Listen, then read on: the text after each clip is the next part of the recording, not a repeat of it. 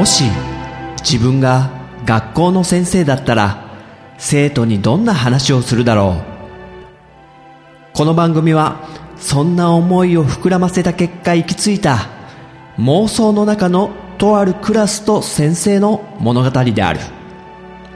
さあ今日も先生の授業が始まる。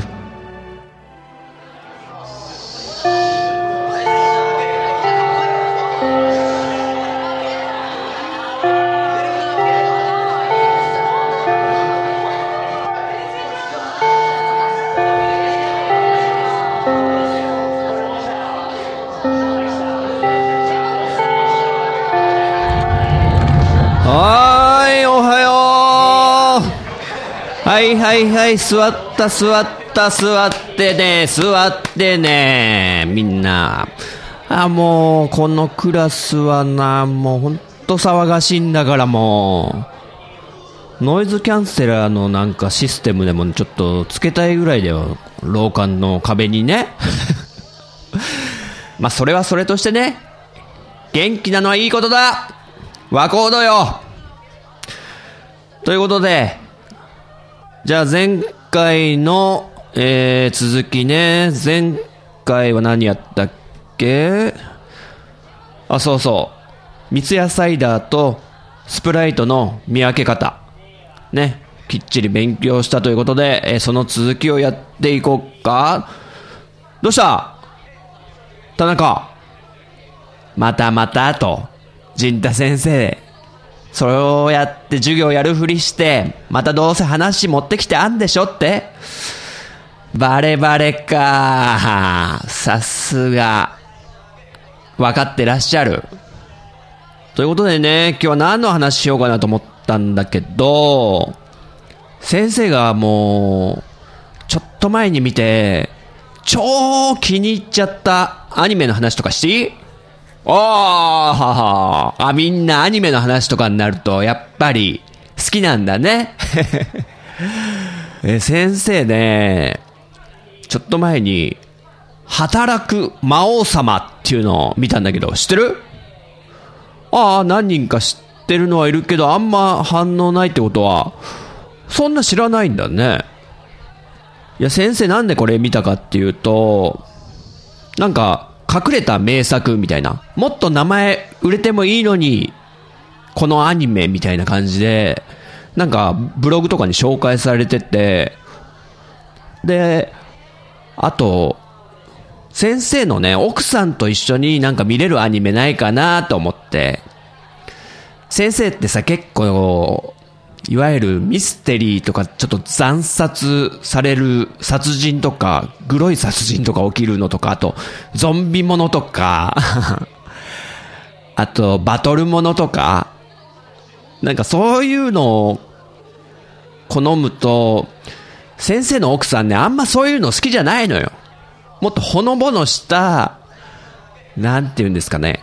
蜂蜜とクローバーみたいなやつとか好きだったし、あと、ご近所物語とか、少女漫画的な。で、先生とちょうど合うものってなんだろうって思っていろいろ探してて、あ、この働く魔王様ってちょっと調べてみたら、結構コメディで面白そうだから、じゃあちょっと一緒に見てみようかなと思って、見始めたらこれ、夫婦でハマっちゃったんで、ちょっと話すよ。まあ、魔王様っていうぐらいだからね。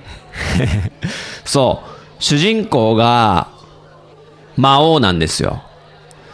まあ、ジャンルはですね、この働く魔王様、カルチャーギャップによるドタバタ日常コメディって感じ要は、カルチャーギャップっていうのはよく、こう、外国人が日本に来て、なんか、日本の鉄道の正確さ、時間の正確さに驚いたりとか、ゴミが全然捨ててないとか驚いたりとか、あと、エスカレーターね、どっちかによってとか、そういう、あと、行列もしっかり並んでるとか、そういう文化、カルチャーね。日本のカルチャーにちょっと驚いたりとかあるじゃんね。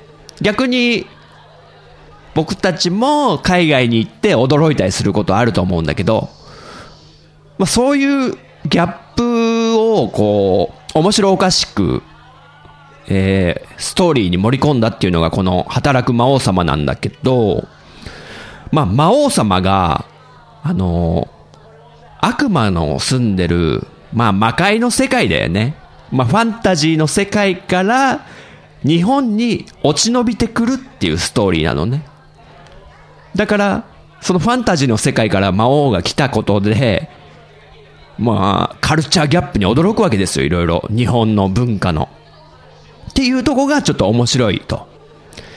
で、もともと、ライトノベルって呼ばれるね、ちょっとファンタジーの、なんだろうな、ソードアートオンラインとかね、あそこら辺とかもいわゆるライトノベルっていうファンタジーとかの、なんだろうね、あのジャンルは。まあよくわかんないけど ライトノベルが原作であると。まあこの働く魔王様ね、本当ポンポンポンポン話が進むし、面白いよ。もともとこの魔王サタンってのが主人公なんだけど、まあ、エンテ・イスラっていう世界を支配してたんだね。でも、その、やっぱ魔王なんで、ね、討伐する組織が現れるじゃないですか。まあ言うなれば、勇者ですよね。魔王を、えー、倒すために勇者がもうどんどんどんどん仲間たちとパーティー組んで、魔王城まで迫ってきて、で、いよいよ魔王が破れるっていうその瞬間に、まあ、魔王はもう頭にね、角とか生えてかなり体がでかい、なんでしょうね。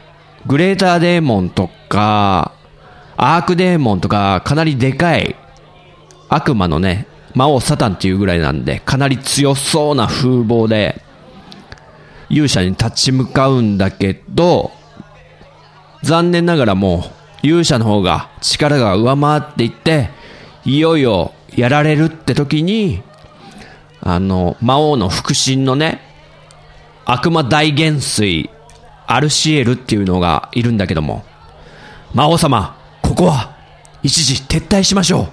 そして立て直しましょう。そしてまた勇者と戦いましょう。ここは魔王様の命の方が大切です。ってことで、泣く泣く魔王も、うん、仕方ない。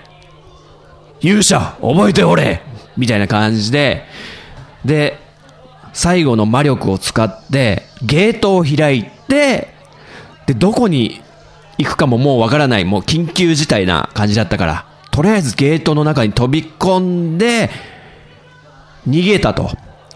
部下のアルシエルと一緒にね。ここまで OK ね。魔王が魔界から逃げたと。で、ふと気づくと、日本の、あの、東京のね、笹塚っていう新宿のね、お隣ぐらいにあるとこなんだけど、まあ、渋谷区か。渋谷区笹塚ってとこに魔王たちは行き着くわけだ。魔王とアルシエルが。ところが、ふとアルシエルが魔王を見ると、魔王がね、人間の姿になっちゃってんの。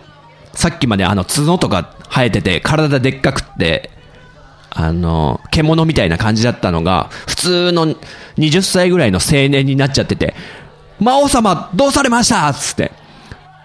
え、ああ、本当だ、人間になっちゃってるみたいな。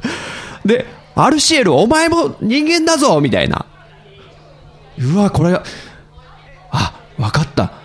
ここは人間の世界で、多分魔力が、我々の魔力が今なくなってる状態だから、人間の姿になってしまってるのではないでしょうか、と。うーん、困ったなーみたいなことになって。で、夜の笹塚で、で、格好とかは、なんかマントみたいの着てたりする、してるわけですよ。魔王サタンとアルシエルは。で、それで、とぼとぼ、笹塚の道をちょっと歩いてたら、まあね、そんな姿してるんで、警察が、あ、なんか変な、変な二人組がいるぞ、つって、あ、ちょっと君たちいいかなー、つって、いわゆる職務質問ね、警察の。みんなされたことない？ない。先生ね、あるよ。結構あるよ。いや、先生、平日の昼間にさ、ちょっと前なんだけど、あの、自転車乗って、地元のね、普通にドラッグストア向かってたら、警察のパトカーが横に止まられてさ、ちょっといいですか？って。えー？とか思って。あの、夜とかだったらわかんのよ。あの、ライトをつけてないと警察って止めるじゃん。あと、いわゆるパクった、窃盗した自転車乗ってるんじゃないかってことで止めるはずなのが、真っ昼間の平日に、しかも先生、ちゃんとルールを守ってね、最近自転車うるさいじゃないですか。だから、きちんと路肩に進行方向も守ってですよ。左、左側通行で。で、なんか警察のパトカーがちょっと後ろから来てるなって気づいたから、やべえ、あ、信号もちゃんと守るぞっつって止めて、で、右見て左見てとかすごいきっちりやってんのに、スーって来てさ、止められてさ、ちょっと頭きちゃうよね。先生ちょっと髪の毛ボサボサだった時だったからさ、まあしょうがないのかなとか思って。なんか疑われちゃってさ。で、素直にあの、防犯登録もしてますんで、はい、どうぞ調べてください、つって。で、警察の人に、なんで僕止められたんですかつって。いえ、あの、皆さんにご協力していただいてるんで、いや、皆さんつっても、だって、ほら、あそこのおばちゃんとか今、普通に自転車で走ってますよ。ほら、今言った人も、いっぱい自転車いるじゃないですか。その中でなんで僕を選ぶんですか？みたいに言っても、教えてくんないんだよね。まあいいや。なんだっけ？そう、職務質問、先生もされちゃったってことで。で、魔王と、その、アルシエルも、その、笹塚のね、道を、もう夜中、二人で、もう不審なわけですよ。だから警察に止められて、そしたらね、魔王とアルシエルは、あの、魔界から来たんで、日本語話せないんですよ。だから、アニメでは、二人の会話は、字幕で表示されてんのね、日本語が。あ俺はそれに変身にゃ、はそみにはがよ。はい、我々ははい。にみたい。なことを話してんですよ。二人で。で、警察に、ちょっといいかいって言われたとき、ハフレシアはみたいなことを言うんで、うわ、外人さんですよ、先輩みたいな。警察が。あ、あ、外人さんのコスプレか。まあ、よくあるよね、最近、みたいな。え、オッケー。じゃあ、えー、ゆ、あの、君たち、ちょっと、警察まで来てもらって、ちょっといろいろ話聞かせてもらっていいみたいな感じで、まあ、結局連れて行かれちゃうんですよね。でも、魔王たちにとって、あの、ファンタジーの世界から来たんで、パトカーが動くこともすごい不思議だったりとか、であと、警察に連れてかれて、まあ、それぞれが取り調べされるんですけど、そこでカツ丼出されたりして、おごりでね、警官のおごりでカツ丼出してもらって、で、これね、カツ丼。いいよ。おごりだから食べなって言われて。カツ丼？みたいなね。日本語喋れないから。でも、あ、うまい。こ、これは、豚肉を高温で揚げた、とてもジューシーな食べ物だ。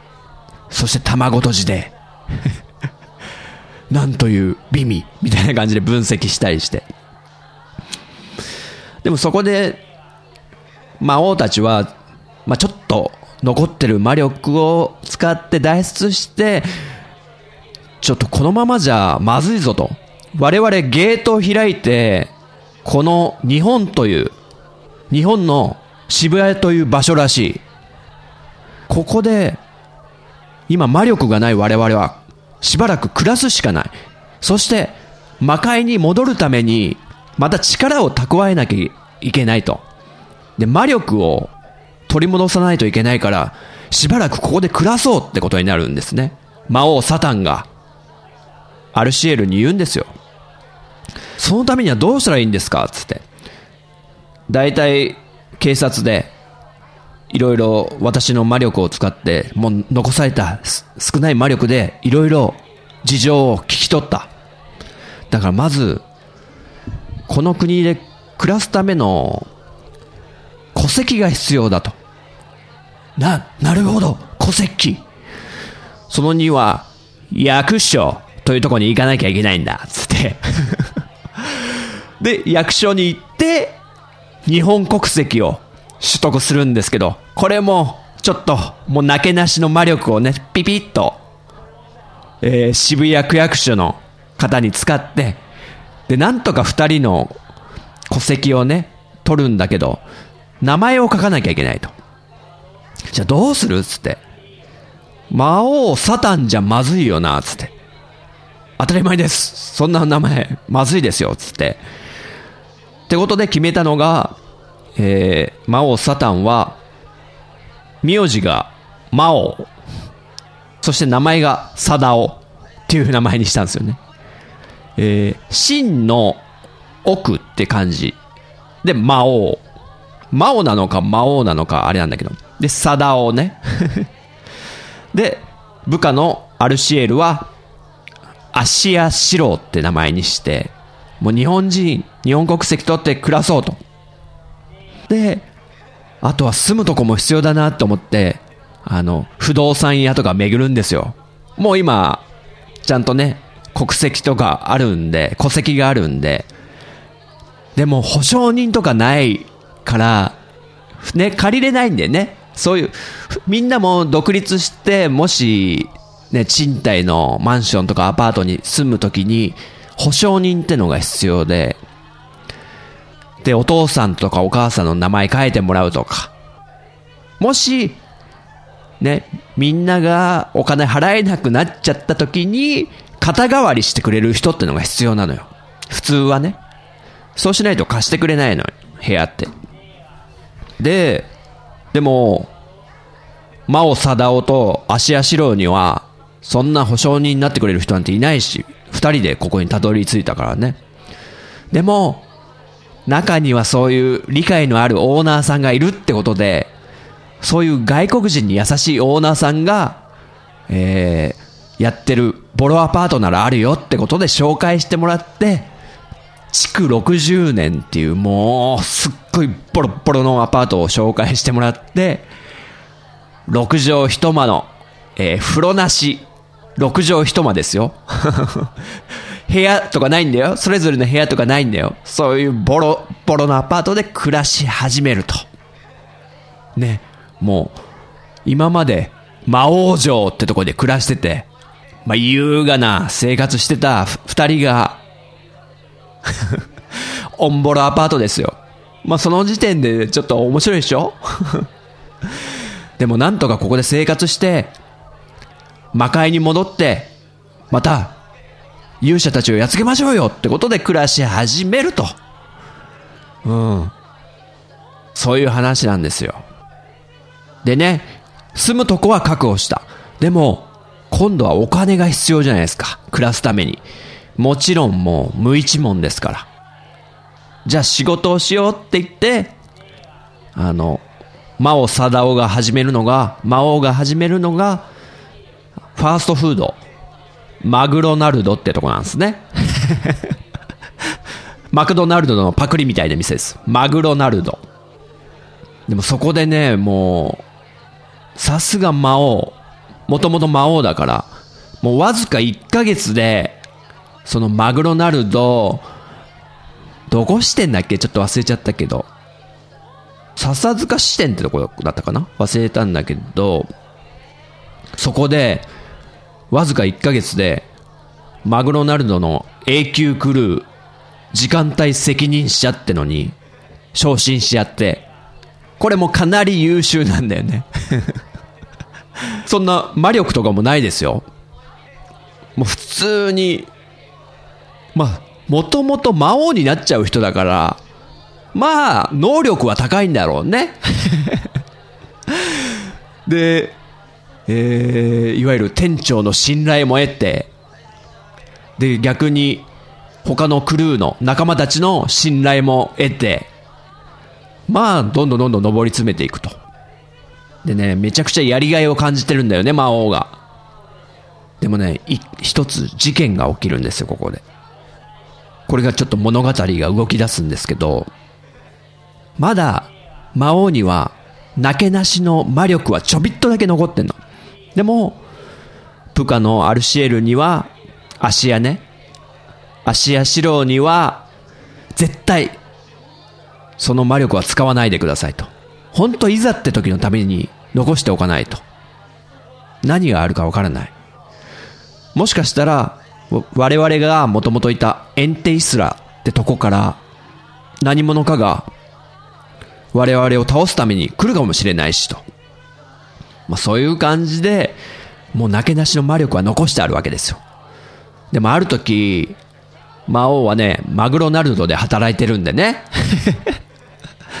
燃えてるわけです。ああいうチェーン店って、それぞれノルマみたいのがあって、で、その時、マグロナルドのなんたらポテトキャンペーンってのをやってたんですよね。で、そのなんたらポテトを、えー、いっぱい売った店は表彰されて、まあ臨時ボーナスみたいのが発生したりとか、まあそういうふうに各店舗で競わせるんですよ。ちなみに先生もあの、ロッテリアでバイトしてたことあるんで ちょっとそこら辺の事情は知ってるんですけど。で、魔王ももう時間帯責任者みたいな、ちょっと責任のある役になってるんで、このポテトキャンペーンも絶対いい成績出してやるっつって。で、レジでも、えー、ご一緒になんとかポテトはいかがですか？みたいなこと言って、で、どんどん売り上げを出すように、他のクルーにも、ちゃんと、いわゆるロッテリアではこれのことをサジェストって言ってたんだけど、ご一緒にポテトもいかがですか？って言って えー、それをお客さんが頼んでくれたら、そのクルーの評価になったりとか、そういう感じであって、で、魔王も頑張ってたんですよ。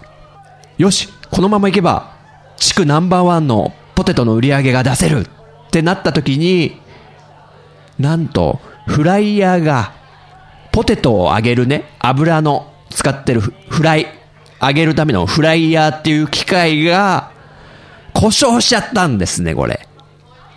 うわ、ポテト揚げらんないじゃんどうしようってなって、これじゃナンバーワンになれない。この地区のナンバーワンになりたいのに、つって。で、魔王が、よし。って言って、ボワーって手、手の中で魔力を解放し出すんですよ。よし。魔力でフライヤーを直そうっ、つって。そんな投げ出しの魔力で、マグロナルドのフライヤーを直すために使おうとするんですけど、でもそこで芦屋の言葉が浮かんで、ダメです、魔王様。いざって時ですよって、そう、そうだ、ここで使うわけにはいかないっつって、まあ、なんとかやめるんですけど。でも残念ながら、その結果、ポテト売り上げナンバーワンにはなれなかったと。まあ、そんな帰り道に、とぼとぼ歩いてたら、まあ、夜ですよね。ある女の子と遭遇するんですよ。あなた、ちょっといい？みたいな。まあ実は一回だけなんかあったことがあって、傘を貸してあげたことがあってね、雨の日に、その女の子に。で、二回目の接触になるんですけど、あなた、魔王ね、魔王サタンね。って言って、女の子が、キッって見て、誰だ？つって、私は、エンテイスラからあなたを追ってきた。まさか、勇者、エミリアか。つって。そう、実は勇者、女の子だったんですよ。で、その勇者もゲートに入って魔王を追ってきたと。で、あなたを倒すっつって、あのー、襲いかかってくるんですけど、ね勇者だからね、やっぱ、何ですか王者の剣とか、エクスカリバーとか、すごい剣使ってほしいじゃないですか。でも持ってるのが、100円ショップのカッターなんですよね。勇者エミリアが持ってんのが。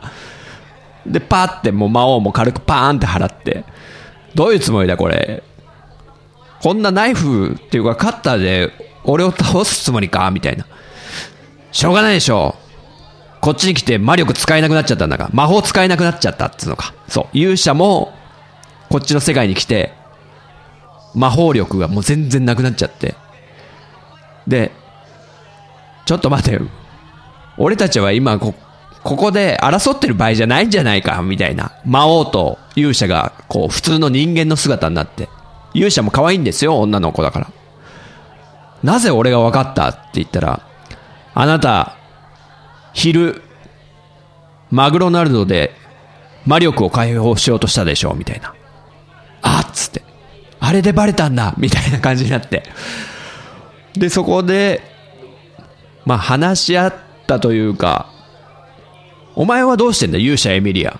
お前、こっちに来てどうやって暮らしてんだうっさいわねみたいな。お前だってこっちに来て、戸籍とかなかったんだろうみたいな。そうよ。私はこっちに来て、1ヶ月大変だったわよ、みたいな。で、話を聞いてみると、勇者も、日本語の名前をもう持ってて、勇者エミリアが、ユサエミっていう名前になってるんですよね。ユサエミ。で、あの、テレアポの仕事をして、なんとか生活してると。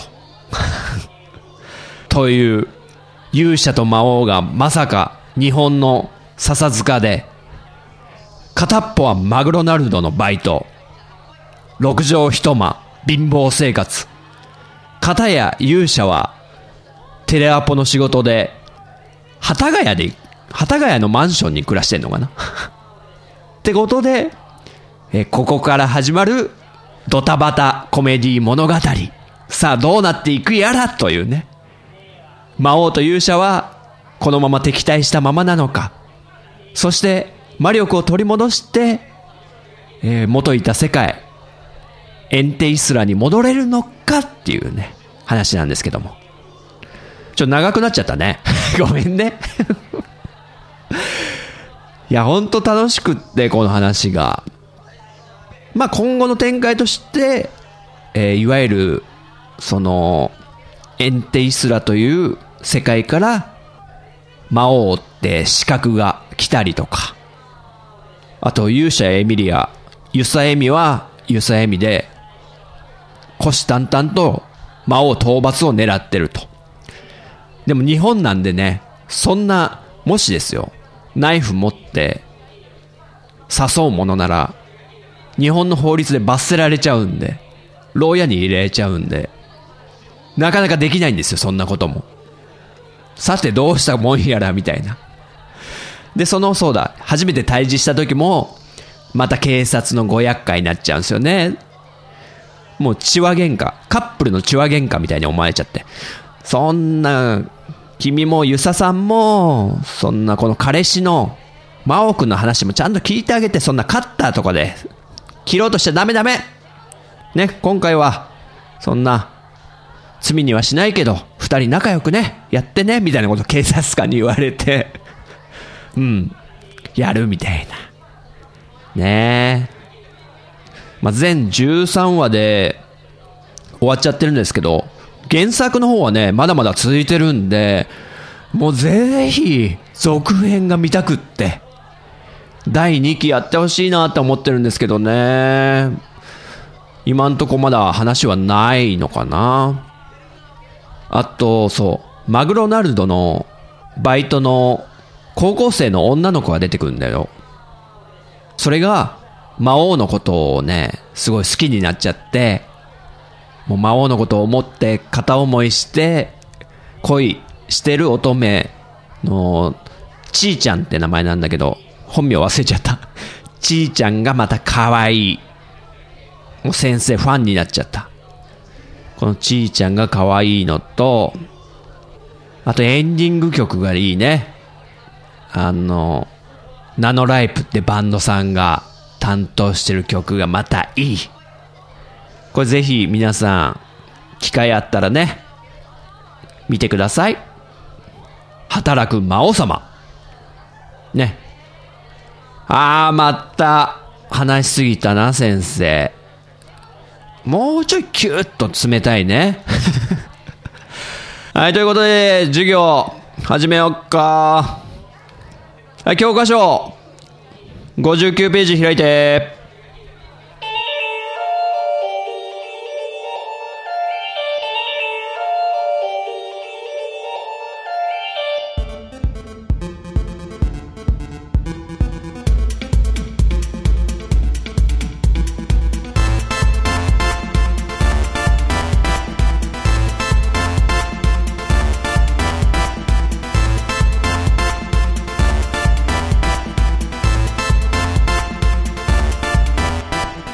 がだったでしょうか？このようにこの番組は自分の話したいことを生徒に語りまくるスタイルとなってます。もし気に入ってくださった方はポッドキャストでご購読いただけると幸いです。そしてレビューで評価していただくと励みになります。人学では番組をお聞きになっている生徒さんのメッセージをお待ちしております。Twitter ハッシュタグ人学こちらはカタカナで人。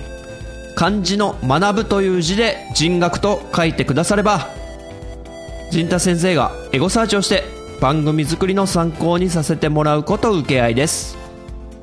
というわけでまた次回の授業でお会いしましょう。さようなら。